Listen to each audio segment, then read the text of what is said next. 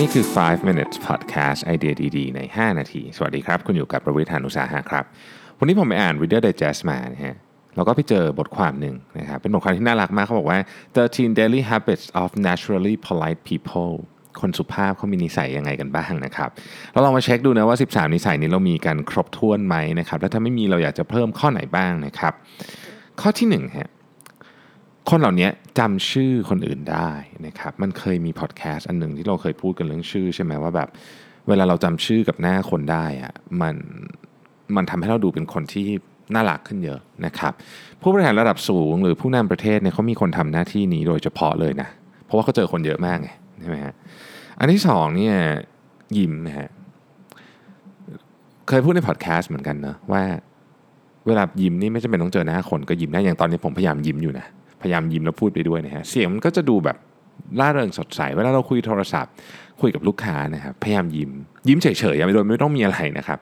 มันก็จะทำให้เรารู้สึกแบบอารมณ์ดีขึ้นทันทีเลยนะเอ่ออันที่สามฮะมีความสามารถในการ active listening คือตั้งใจฟังคนเป็น ไม่ใช่แค่ฟังเฉยๆนะ คือฟังเฉยๆเนี่ยฟังเฉยๆ แม้สนใจแต่ไม่ประมวลผลตอบแบบนี้ก็ไม่เรียก active listening นะ active listening คือประมวลผลไปด้วยนะครับ ข้อที่4ฮะคิดก่อนพูดดูตรงไปตรงมานะบางทีแบบ เราพูดไปเรารู้สึกว่าคือเคยได้ยินไหมคำพูดที่เขาบอกว่า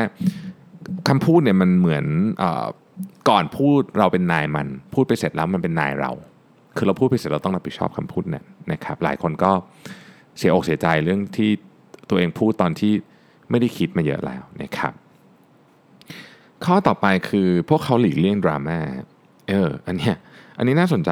ประเทศไทยเป็นประเทศที่ชอบดราม่านะผมไม่รู้ผมรู้สึกไม่รู้ประเทศอื่นเขาดราม่ากันเยอะขนาดนั้นหรือเปล่าประเทศฝรั่งก็มีดราม่านะครับไม่ใช่ไม่มีแต่ว่าปริมาณปริมาณนี้ไม่รู้จริงๆว่าเยอะขนาดเราหรือเปล่านะครับก็หลีกเลี่ยงดราม่านะครับ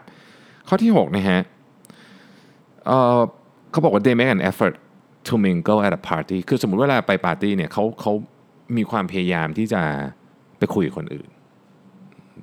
บางคนรู้สึกว่าแบบไม่อะฉันจะอยู่มุมนี้เงียบๆของฉันอะไรเงี้ยคือคนเหล่านี้แม้จะเป็น introvert เขาก็พยายามจะไปคุยกับคนอื่นนะครับข้อที่ 7 คือ they don't complain ฟังดูแล้วแบบเฮ้ยมันไม่บ่นได้ด้วยเหรออะไรเงี้ยคือ context ในในในอันเนี้ยที่เขาหมายถึงคือไม่ไม่บ่นไปมั่วซั่ว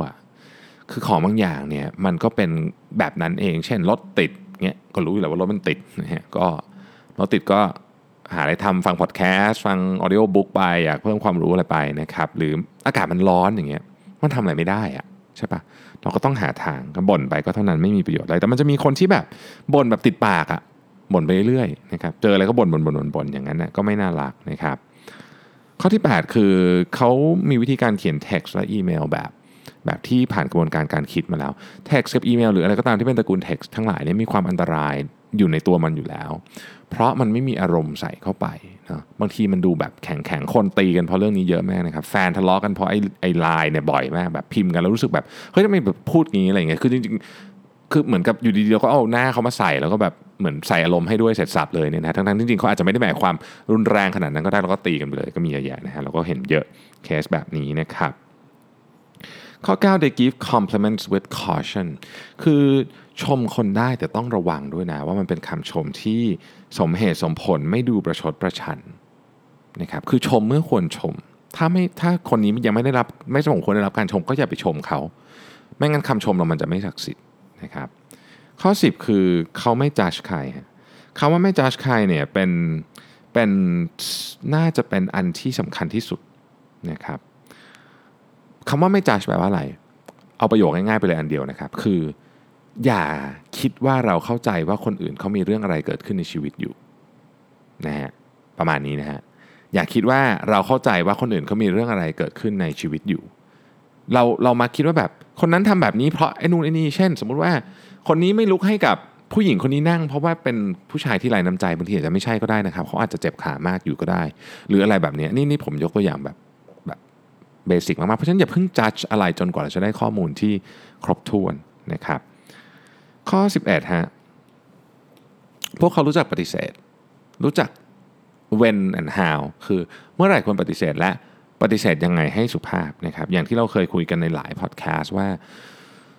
คนที่ประสบความสำเร็จในชีวิต ในหน้าที่การงานและชีวิตส่วนตัวเนี่ยต้องพูดไม่ให้เป็นคนที่แบบ